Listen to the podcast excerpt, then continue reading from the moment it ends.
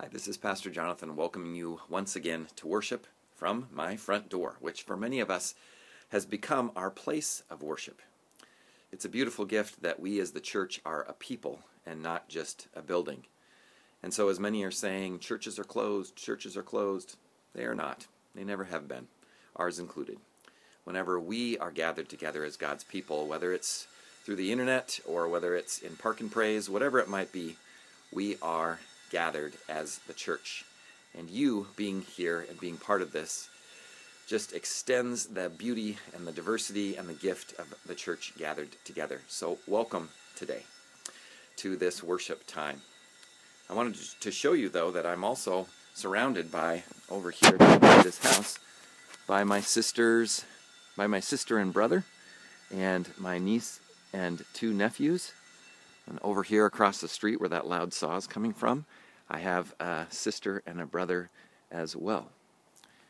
Now, my relatives don't live this close to me, but they are sisters and brothers in Christ.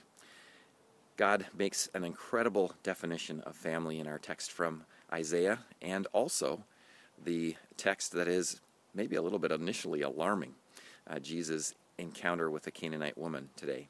But we're going to see how God extends our understanding of who we are as church, who we are as family, and what that might mean for us. So, welcome to worship this day. We begin by the font where we were named and claimed by God as we worship in the name of the Father and the Son and the Holy Spirit. Amen. Almighty God, to whom all hearts are open, all desires known, and from whom no secrets are hid, Cleanse the thoughts of our hearts by the inspiration of your Holy Spirit, that we may perfectly love you and worthily magnify your holy name, through Jesus Christ our Lord. Amen. If we say we have no sin, we deceive ourselves, and the truth is not in us. But if we confess our sin, God, who is faithful and just, will forgive our sin and cleanse us from all unrighteousness.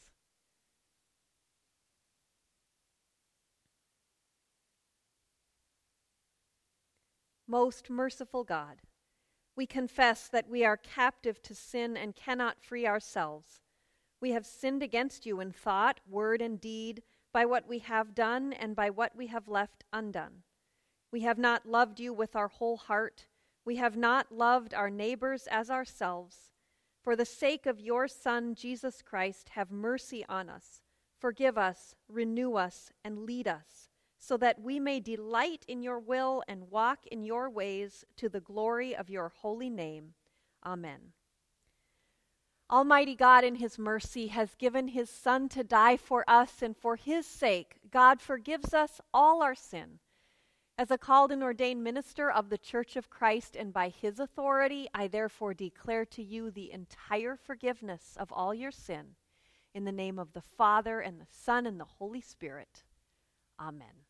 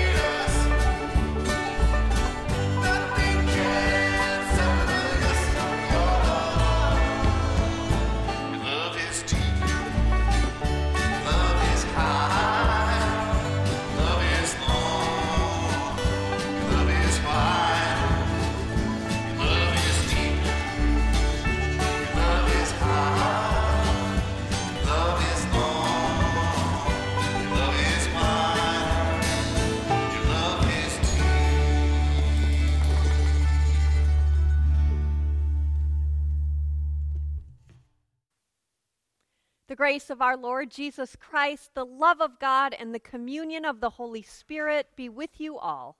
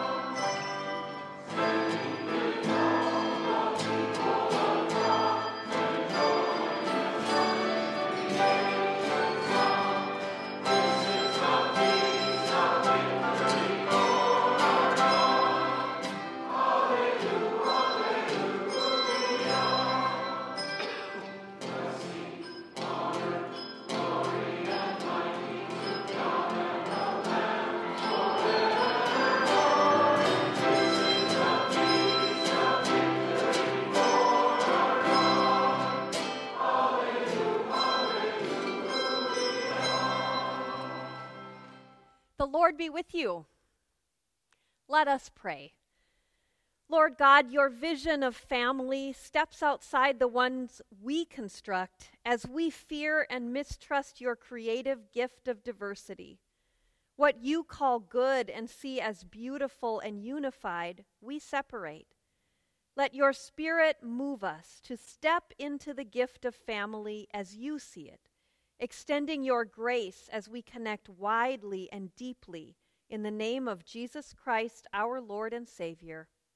Amen. Hey, it's time for our children's sermon. So if the kids are around, uh, bring them on into the room. Love having this time with some of my favorite people in our congregation. And I'm here in one of my favorite places. Once again, I've done a lot of children's sermons over here by this chicken coop. Well, it's built, and the chickens are getting kind of big, almost ready to lay eggs. We had a surprise with these chickens. One of them is a rooster. So we're going to have to, we found a family for him, and he's going to have a wonderful life somewhere else, but he won't be a noisy neighbor for some of our friends here in our neighborhood.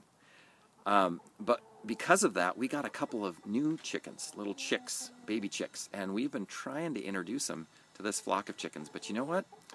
Chickens are kind of territorial. They're kind of they kind of like their own crowd, and they don't like newcomers coming in very much. And so they've been pecking away at those chicks, and we're going to have to try really hard to get them to eventually welcome those chicks, those new chicks, into this flock. Well, people can be that way too sometimes, can't they? We can get kind of like protective, and we can be kind of suspicious of people uh, coming in. I don't know if that's true for you. I, I find that kids are actually really good at welcoming new people. Well, God offers a welcome today in our text from Isaiah, an amazing welcome to people who were kept, if you can believe this, people who were kept, they couldn't change who they were, but they were kept out of the church, out of God's people, out of the temple. And also, we're going to hear in the gospel for today, we're going to hear a story about Jesus talking to a woman, and it sounds like he's being kind of mean, which is sort of weird for Jesus. But at the end of the story, there's, there's a surprise about how uh, this woman sees God's family and how she kind of challenges Jesus and his disciples and how people thought in that day about, about outsiders coming in. And it teaches us a lesson, and, and probably you as kids teach us adults a lesson as well about how we share God's good news, how we connect people to the wonderful promises God has given us in Jesus Christ. So I hope you'll I hope you'll be a part of that today. Thanks for coming by.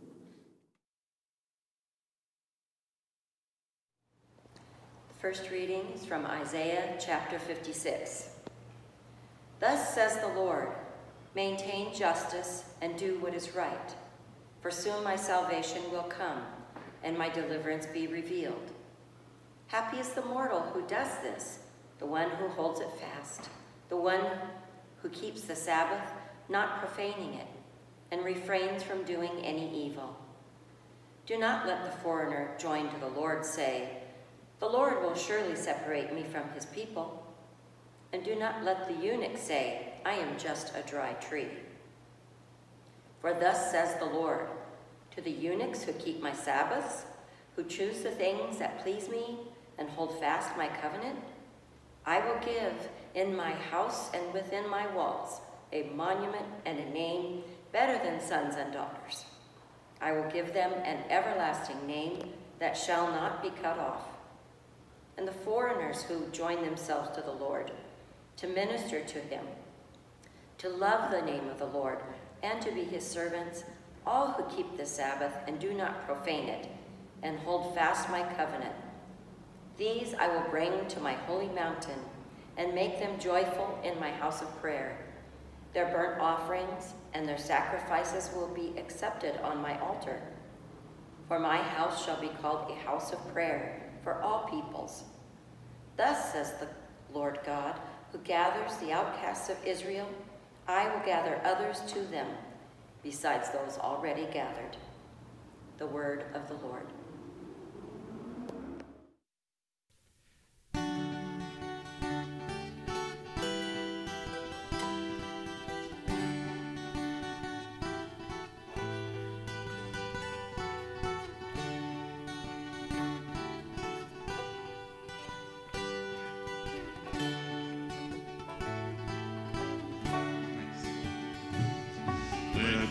Justice roll down like a river.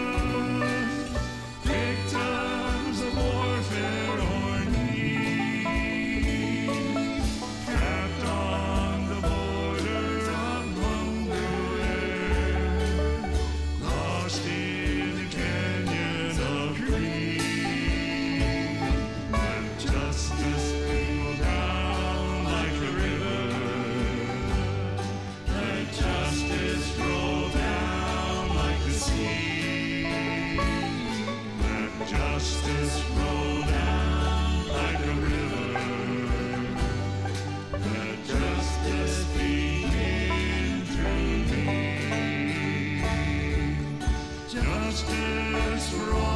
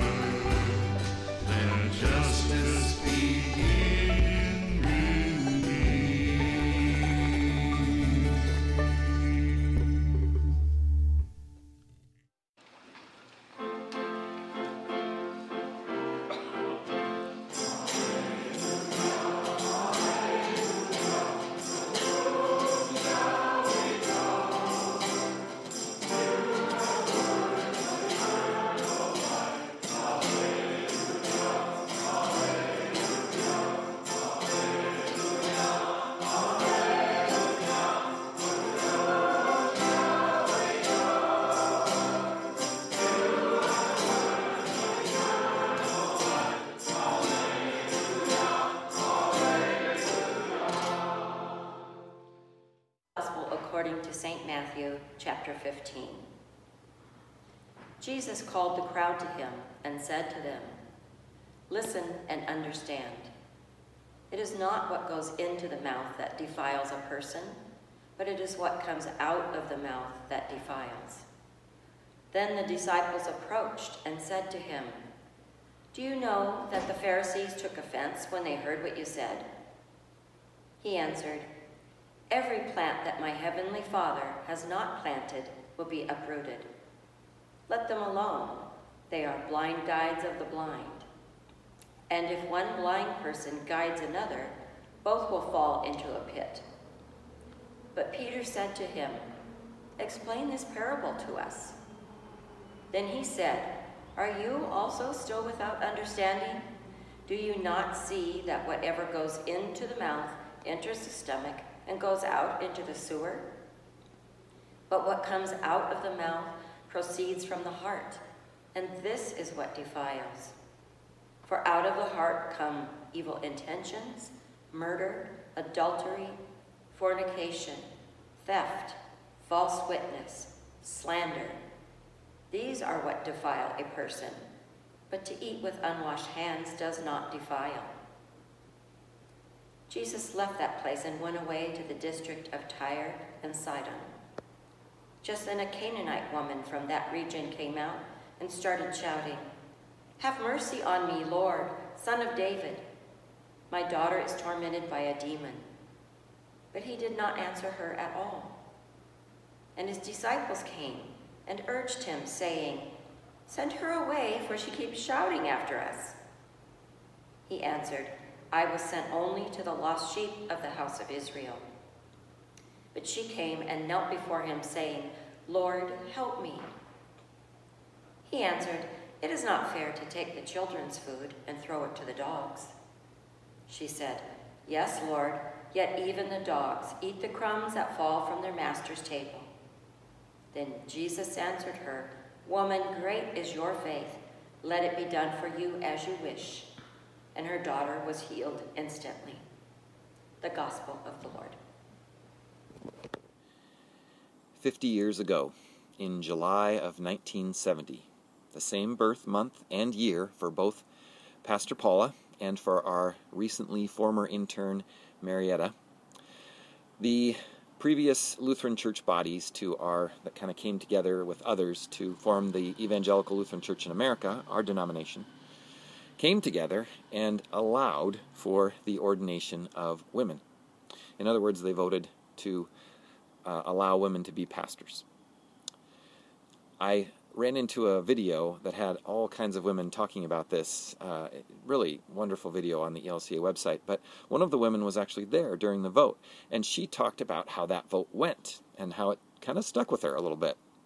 She said that when they voted, they basically kind of treated it like, well, we don't see any lightning bolts coming down to strike us, so it's probably okay that we make this decision. nice job on the confetti there, guys. You know, woohoo! What a celebration. well, that wet noodle response really stuck with her, and it made me think that when we are called by God to uh, really look outside of our own tunnel vision and, and extend the the promise of God's kingdom uh, and and kind of um, uh, come into where what the righteous things that God is doing, that we do it is really important, but how we do it is important as well. I think we see kind of a contrast to the how of that decision in uh, our text from Isaiah chapter 56 today. In that chapter, God specifically names a couple of groups of people. And this is an interesting specificity because they were also specifically named in other parts of Scripture as being on the outside of God's people, not being welcome to worship in the way that God's people were allowed to worship, not being part of God's people as the in group was. And so God specifically names those people, eunuchs and foreigners, and says, Man, I'm, I'm blowing the doors off of this one. I am creating a promise and a celebration. I mean, God really does this, does the how of this right. I will give, he says to the eunuchs, which for them, the, the deep need kind of generally was that they couldn't have offspring. They, they couldn't have a legacy, and that was so important. And, and so God says, But in, in my house of worship, for those who are seeking to worship me, I will give you a name and I will give you a legacy that is, that is eternal. Wow, what a promise to them.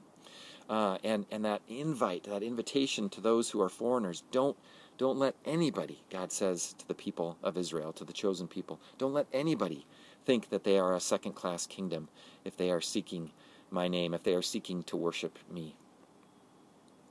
Now, what's interesting also is that this promise comes in, well, kind of an incredibly bad time in some cases, or, or an incredibly unusual time. You see, the people are, are just now in this part of Isaiah, they're coming back from exile. They've been, they've been taken away by this powerful kingdom of Babylon generations ago and, and put into exile, and, and um, all, all things, many things were destroyed. Uh, their elite taken away, and other people taken away as well into this foreign land, and they got all mixed up and jumbled up across across that part of the world. Now they're coming back, and, and probably the biggest tragedy was the destruction, complete destruction of the temple, and the taking away of all the valuables as spoils of war by the Babylonians. Now they're coming back, and they're under stress. You know they've been gone and, and, and they come back to land that their family has owned and there are other people on it so so who owns it? They're they're having economic distresses and and and they're they're trying to figure out how to prioritize things including rebuilding the physical temple. And in the midst of all that anxiety and maybe we can identify with it a little bit although I don't think 2020 for most of us really compares in in trouble to what they were going through. But but so often in, in those times we want to just kind of hole up and kind of put up our walls to the outside and just kind of protect a little bit all right? I don't have the mental space i keep hearing from people to to extend out into something new. But that's the very time that god chooses to say to god's people look i get that you're building the temple with bricks and mortar but i'm building a people uh, a, worshiping people that's bigger than you can imagine so as they reimagine and as they rebuild, God also is reimagining and rebuilding. You know, we often say the church is the people, it's not the building itself. It's great to have a building to worship in, and I hope we can get back in there. But, uh, but more importantly, it is the people. And God extends that vision of who's included immensely. Now, it's interesting. This really is about God's inclusion, for sure. But the theme of this of this text really centers around God's righteousness. That word righteous is used twice just in the first verse. It's translated differently, but that's the word tzedek in Hebrew. And it's an incredibly important word in the Hebrew Scriptures. It's central to really the whole of the Hebrew Scriptures and, and even really into the New Testament as well. But God says, I'm calling you to this righteous act. And it comes out of my righteousness. I like to think of it of God's righteousness as like this this deep river that flows from God, and and we're like like little children on a hot day with our with our floaties, you know, sort of gathered around, and and we have the opportunity to jump into that cool water. And that that that river is going to have some challenges definitely to it, but it's full of hope and and promise and and fulfilled promises by God. And so God invites God's people, challenges them to jump into this righteous stream, to make this act that's going to be very uncomfortable for the self righteous. And, and, and really, just in fairness and honesty, it's uncomfortable for God's people who are very anxious and, and interested in rebuilding their in group together. Uh, but that inclusion is also going to be challenged for the, challenging for those who are invited in. Yes, they are invited in, celebrated and invited in uh, to, to the God's promises, but they will also, as part of God's people, as fully included in God's people, they will also be given the challenges that God gives of discipleship, the, the call that God gives to extend, you know, our comfort and our, our, our vision of, of who is in or, or how God is working and moving in the world. You see, God, God's inclusion isn't some kind of dumbed down kiddie pool where it's like, you know, anything goes, just just believe what you want. It's we don't want to offend anybody ever kind of a thing. Yes, it is full of mercy and it's full of promise and it's full of of of, of including people who they are and where they are. The eunuchs can't change themselves. The foreigners can't change that they're foreigners. God includes their diversity in the midst of this. But but God doesn't dumb down who God is. God doesn't take away God's challenges. God doesn't doesn't manipulate God's promises. That would what would we be inviting people into? Who wants to be included in in a kiddie pool? No, they're invited into that deep that deep river of God's promises. I think this text, and I'd love to say a whole lot more about that, this text, but I think it I think it offers uh, uh, a lens to look at the what is kind of a difficult and challenging text in our gospel for today. And I'm not talking about the part where Jesus seems to tell us not to wash our hands. I think Jesus would indeed tell us to do that in a pandemic, but uh, and to cover the things that come out of the mouth with masks and all of that. But really, the kind of the, the, the sort of you know car accident on the freeway moment in this text is Jesus' interaction with the Canaanite woman. Now, I, I've heard uh, and, and, I want to link that a little bit with, with the Isaiah text for today because there are all kinds of ways to go with this. And, and some people have, have really tried to wrestle with this text in, in particular ways, you know, or, or, or kind of help us kind of ease the pain of seeing Jesus in this way. I mean, would you, would you introduce somebody to Jesus and to, to Christianity by reading his interaction with this Canaanite woman? Mm, probably not. One of the things that a lot of people note is that, you know, when Jesus calls her a dog, he isn't really calling her a dog like most Jews would call Canaanites dogs. They they would call them they would use the word for dog in uh, in their language that means like a like a street mangy mutt full of fleas and an annoyance and maybe even mean and nasty. No, Jesus, when he calls this woman a dog, uses the word that means like a pup or a pet or a beloved member of of uh, a furry member of of someone's household in the ancient world. So you know maybe that helps you a little bit. I don't know. Um, other people will say, well, this is Jesus, you know, his his humanity is kind of exposed here, and, and in his humanness, he does see the, the promise of God like the like the disciples see it. It is just for God's people, or it is at least first for God's people. And so he is being honest in his humanity, and, and this woman with her courage and her persistence and really her faithfulness kind of speaks to his divinity, and, and he recognizes that finally and heals her daughter and, and celebrates her.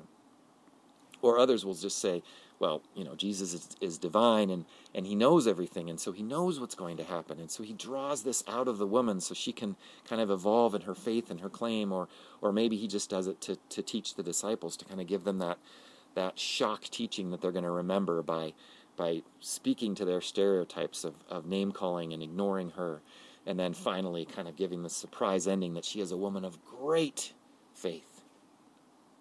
Pastor Bill reminded me there are only two places uh, in the New Testament where people are called uh, people of great faith by Jesus, and they're both foreigners, and she's one of them. That may tell us something here in this story. Well, all of those things are, are, are wonderful kind of insights and, and, lenses for us to look at this text. And, uh, but I think in, in light of Isaiah 56, I want to kind of focus in on, on a couple of particular things that happen in this interaction. First of all, we can't ignore the claim that, that this woman makes when she speaks to Jesus. It probably kind of washes over us because we're used to hearing Jesus called Son of David or Messiah or Lord or Savior or Rabbi or all these kinds of different titles. But for a Canaanite woman to come to him, a Jewish man in her land, and he may be the outsider in this story, you know, it's hard to know. But anyway, as she comes to him, she says, Lord, Son of David. Those are odd titles for her to use. Faith filled, but odd titles for her to use for Jesus, for this Jewish rabbi coming into her land. But she recognizes something, kind of like those foreigners and those eunuchs in the Isaiah story. They are coming, they are seeking to worship God. God is welcoming them in. Well, that's not what Jesus seems to do here. He ignores the woman. He ignores what she says and and his disciples then come to him and say, "You know, can we get rid of her? She's she's she really is like one of those street dogs with full of fleas and barking at us all the time. Can you can you just tell her to go away?" Well, Jesus doesn't do that exactly, and he really doesn't get a chance because the woman comes to him and she kneels before him and she repeats what she said Lord, have mercy on me. Well, I think it's very insightful on her part to, um, or very persistent on her part to keep coming to Jesus even though she's ignored. And, and then he makes it even worse. Even if he is calling her a pet under the table, that's still kind of an insult. I don't want to be associated. I love my pets, but I don't want to be associated with their status, so to speak. Well, he does. He says, you know, it's not right to give uh, the food from the table um, for the children of Israel. It's not right to give them and throw them to the dogs. But she recognizes something here. She recognizes that a crumb from God's table is enough to heal her daughter. And so she persists once again. Yes, Lord, yet even, even the crumbs from the table are given to the dogs. And then, wow, great is your faith. And Jesus heals her daughter. Well, Jesus is right. The promise does originate with the people of Israel. I think to dismiss that or to think Jesus is just being mean here by saying that is to um, to walk down a dangerous road. Because I think, well, I don't think, I know that sometimes Christians can, can kind of see that, well, you know, the people of Israel, their promise was, was this old thing, and it's, it's now washed away. Now the promise is for, for us, right? See, we start to build those walls around ourselves again, right? Who's in, who's out. Uh, I had a professor who once said, whenever you draw a line around your in group, Jesus will be standing on the outside of that line with whoever you're calling uh, the out group. And I think that's profound for us to think about. Um, but uh, but she recognizes still that that promise, that that crumb of that promise comes. But but but that promise does emanate from Israel. That promise is first to God's people. They are blessed. That's the promise. But also to be a blessing. And she's kind of holding on to that to be a blessing part. Jesus doesn't dumb down the promise of God. He doesn't take away that promise for Israel, for God's people. But he also recognizes in her that, yes, she too is a part of that promise, that that extension of God's grace, that that river kind of overflows its banks and includes her in the promise as well. But there's something else in this story that really resonated for me this time, and, and I think it was because I read Isaiah first and then this story. And it speaks to our call in the midst of this promise from God, and sometimes these radical calls, that sort of that sort of water slide element of challenge in this river of God's grace and promise. And that is that she says to Jesus, Have mercy on me.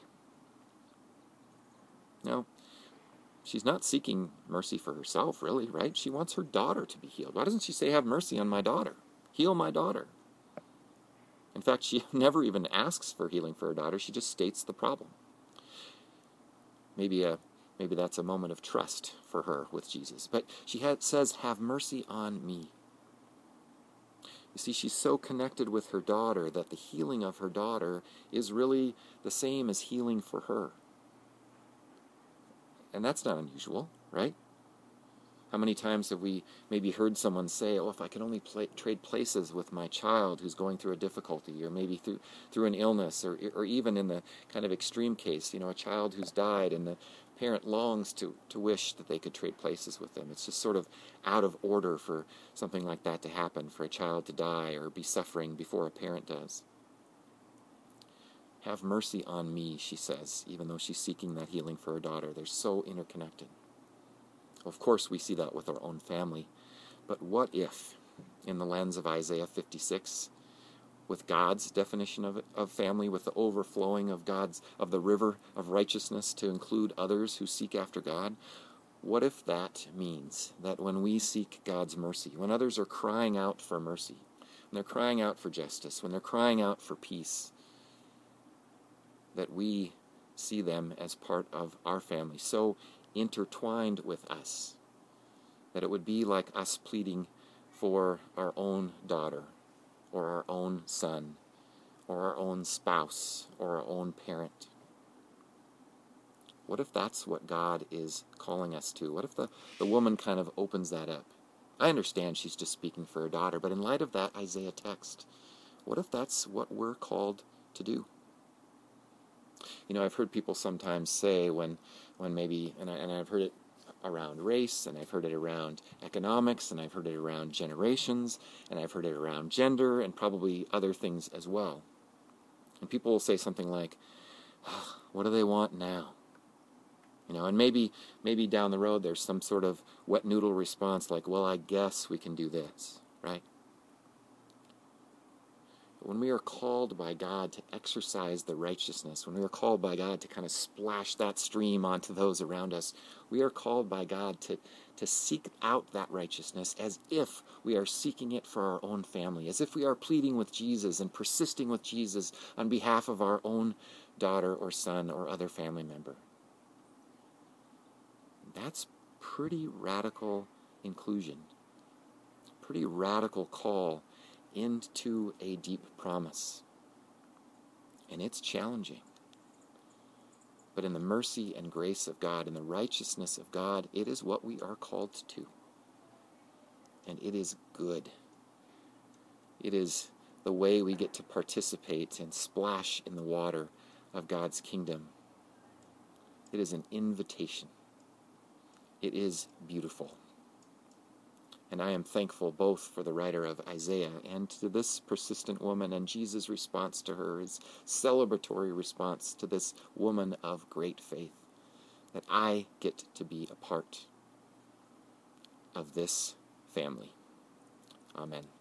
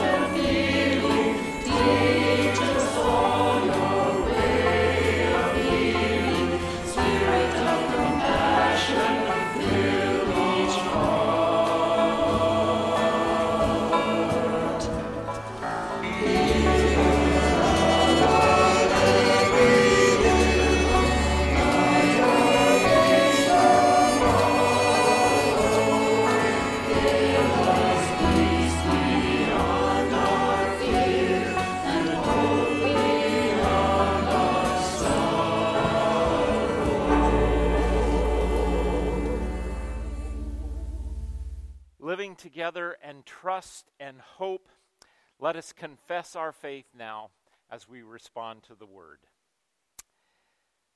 I believe in God the Father, creator of heaven and earth. I believe in Jesus Christ, God's only Son, our Lord, who was conceived by the Holy Spirit, born of the Virgin Mary, suffered under Pontius Pilate, was crucified, died, and was buried. He descended to the dead. On the third day he rose again. He ascended into heaven. He is seated at the right hand of the Father, and he will come to judge the living and the dead. I believe in the Holy Spirit, the holy Catholic Church, the communion of saints, the forgiveness of sins, the resurrection of the body, and the life everlasting. Amen. Let us pray for the of God in Christ Jesus and for all people according to their needs. Gracious God, we pray for our world and leaders that they strive for justice and peace. Lord, in your mercy, Hear our Hear prayer. Hear our prayer. We pray for all those hurting after the explosion in Beirut and for all those affected by fire and storms. Strengthen those working to bring aid and help. Lord, in your mercy. Hear our our prayer. Hear our prayer. prayer. We hold our nation before you, God. We pray for your cooperation and respectful dialogue among our leaders and all of us as citizens. Give us your wisdom as we seek to strive for liberty and justice. Lord, in your mercy, Hear our our prayer. Hear our prayer. prayer. God, we pray for our community of Kitsap and all our leaders. Be with administrators, teachers, parents, and students, and give them all wisdom, understanding, strength, and endurance as we figure out what teaching and learning looks like in the era of COVID. Lord, in your mercy. Hear our prayer. Hear our Hear prayer. our prayer. We pray for continued healing and growth in our work to eradicate the evil of racism in our country and our community. Lord, in your mercy, Hear our Hear prayer. our Hear our prayer. hear our prayer.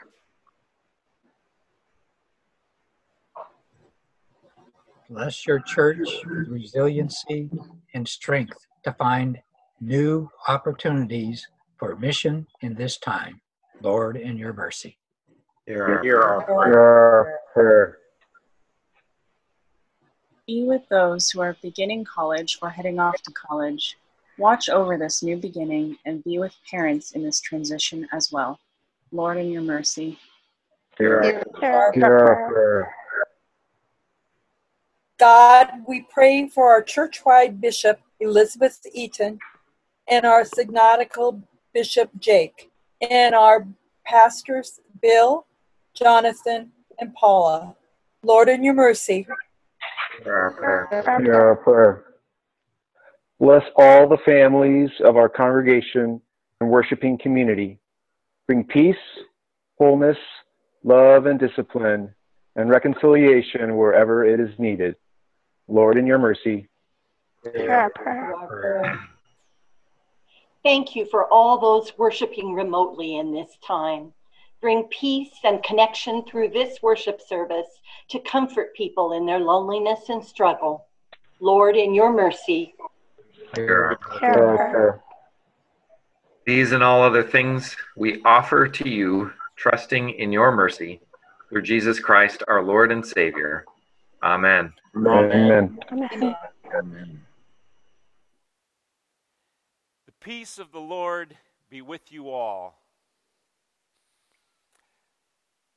Now we get to share that peace with those in our home and our households, or just if you're by yourself, just have a sense of God's embrace and His peace that is with you always.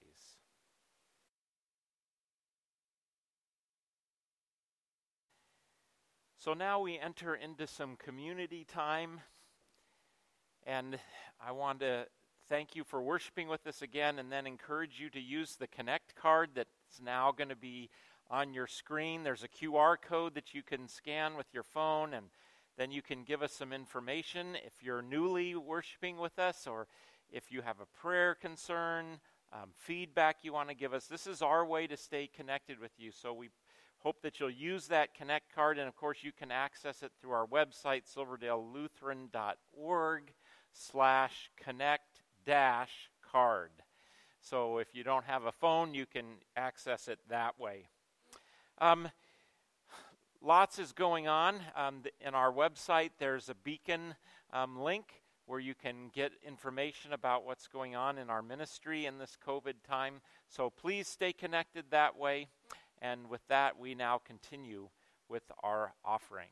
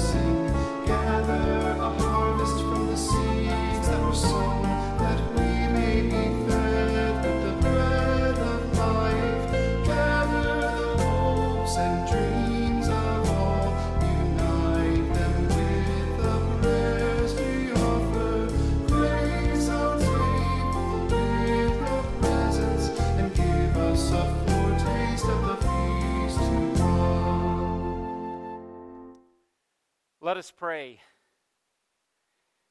God, our Creator, you open wide your hand and satisfy the desire of every living creature.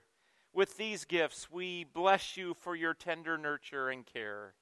Help us to delight in your will and walk in your ways through Jesus Christ, our Lord and Savior. Amen.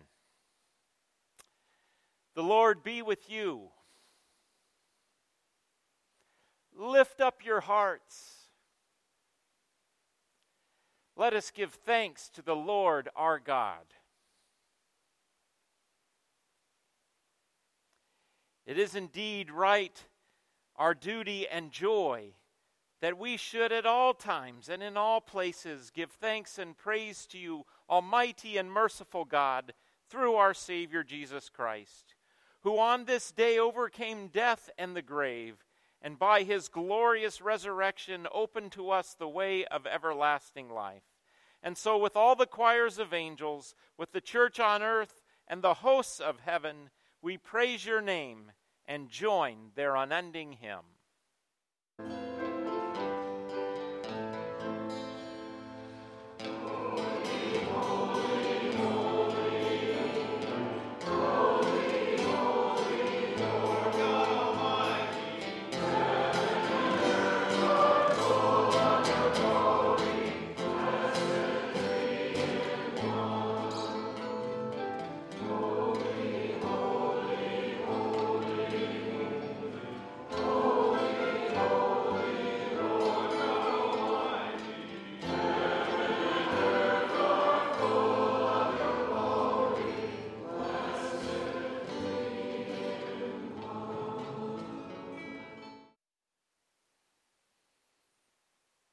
Night in which he was betrayed, our Lord Jesus took bread, gave thanks, broke it, and gave it to his disciples, saying, Take and eat. This is my body given for you. Do this in remembrance of me. Again, after supper, he took the cup and gave thanks and gave it for all to drink, saying, This cup is the new covenant in my blood, shed for you and for all people for the forgiveness of sin. Do this in remembrance of me. And we pray as our Lord has taught us. Our Father in heaven, hallowed be your name. Your kingdom come, your will be done on earth as in heaven. Give us today our daily bread. Forgive us our sins as we forgive those who sin against us. Save us from the time of trial and deliver us from evil. For the kingdom, the power, and the glory are yours, now and forever. Amen. The gifts of God are ready for the people of God.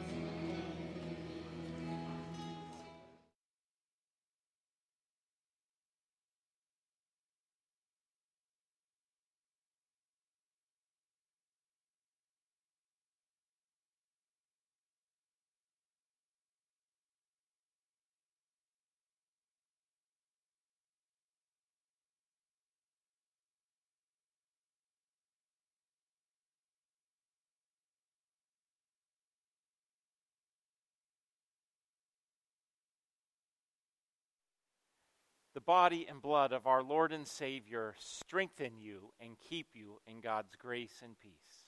Amen. Let us pray. God of abundance, with this bread and life and cup of salvation, you've united us with Christ, making us one with all your people. Now send us forth in the power of your Spirit, that we may proclaim your redeeming love to the world and continue forever in the risen life of Jesus Christ our Lord. Amen. Be sent forth this day with God's blessing. May the God and Father of our Lord Jesus Christ fill you with every spiritual blessing. Amen. May the God of faithfulness and encouragement grant you to live in harmony with one another in accordance with Christ. Amen. May the God of hope fill you with all joy and peace in believing, so that you may abound in hope by the power of the Holy Spirit. Amen.